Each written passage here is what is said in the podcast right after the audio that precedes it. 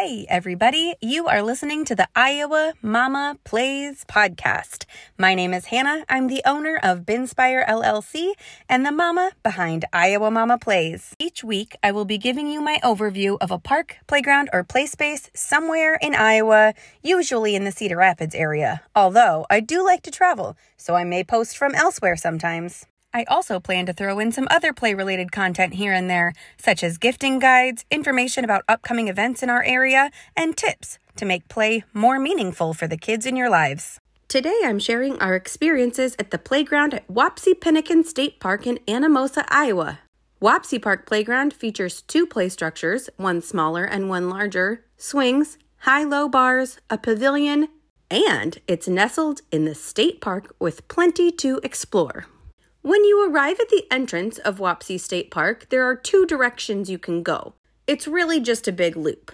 To get to the playground, take the low road to the left, closer to the river, and just follow it all the way around until you see the playground. Just remember to go slowly because it's a park road, so people may be walking, other cars may be coming in the other direction, and it's not a very wide road. When you get to the playground, there's a small parking lot right next to the playground and additional parking just across the road. It's worth noting that Wapsi Park has what is referred to as the upside down bridge right near the playground. This is an area of road that dips down and cars drive through some shallow water. There is a pedestrian bridge that goes over the water for those not driving. When it's hot out, I have seen kids playing at the water at the upside down bridge as well, but that's up to your parental discretion as to whether you allow your kiddos to do that or not. Wapsi State Park also has a nice golf course, winding trails, camping areas, caves to explore, and more.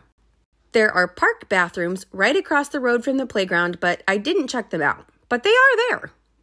The surface of the playground is those black rubbery squares that you see at playgrounds sometimes, but unfortunately the ones here are pretty worn out. They're uneven, some of the corners are curling up, some of the squares are caved in, and weirdly some of them have even bubbled up. I'm not sure what that's all about, but the kids kind of enjoyed bouncing on some of the bubbled up squares. There's also pavement going around the perimeter of the playground area.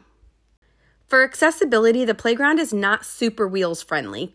Like I said, there is a sidewalk that goes around the perimeter, but it's kind of bumpy.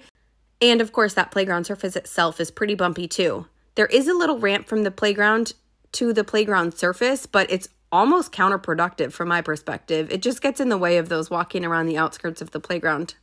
As far as ages, there is that smaller play structure, but it's not super toddler friendly. There are two baby swings though, which is nice. I actually just had my baby in a stroller and walked her around the outside of the playground while my 4-year-old was playing, which was kind of nice. While tons of beautiful mature trees can be found around the park, there is actually not shade on the playground itself, aside from a couple roofs on the playground structures. The pavilion near the playground could provide some shade for onlookers, though, like if a mom and baby were watching the older kids play. Picnic ability! Wapsi Park offers lots of picnic options throughout the park. Pavilions, picnic tables near the playground, and plenty of other pretty park picnic places. How's that for alliteration? So now it's time for pros and cons. For pros, Wapsipinicon State Park is a beautiful park. The playground is secluded. The play equipment is fun and novel. It has little doors and kind of house-looking things. It has slides. It has a tunnel up high to crawl through. And there are decent sightlines for caregivers to watch the kids play. And it's small enough that, like I said, I could kind of do laps around the playground with the stroller while the 4-year-old played. The main cons are the lack of shade and the lack of accessibility. It could be considered a con that it's kind of out of the way because you're not just going to happen by it and stop to play. You do have to purposefully drive there. However, that could also be considered a pro because there's not a lot of traffic. Overall, Wapsi State Park is beautiful and it's nice to have a little playground nestled back in the park to play. Have you been to Wapsi State Park? What did you think? If you have an idea of a play space or playground you'd like me to visit, go ahead and throw it in the comments or message me on Instagram at ia.mama.plays or email me at hannah@binspirellc.com. That's Hannah with no H at the end, Hanna@binspirellc.com. And if you'd like to donate to my endeavors, I could always use some gas money or some snack money because you know those kids are always asking for some snacks. You can hit me up on Venmo at Binspire LLC, or you can find me on Anchor and donate there. Finally, if you know a mama or a dad or any other caregiver who might like to hear my overviews, go ahead and share this with them or send them to my blog. And don't forget to subscribe so you never miss an episode.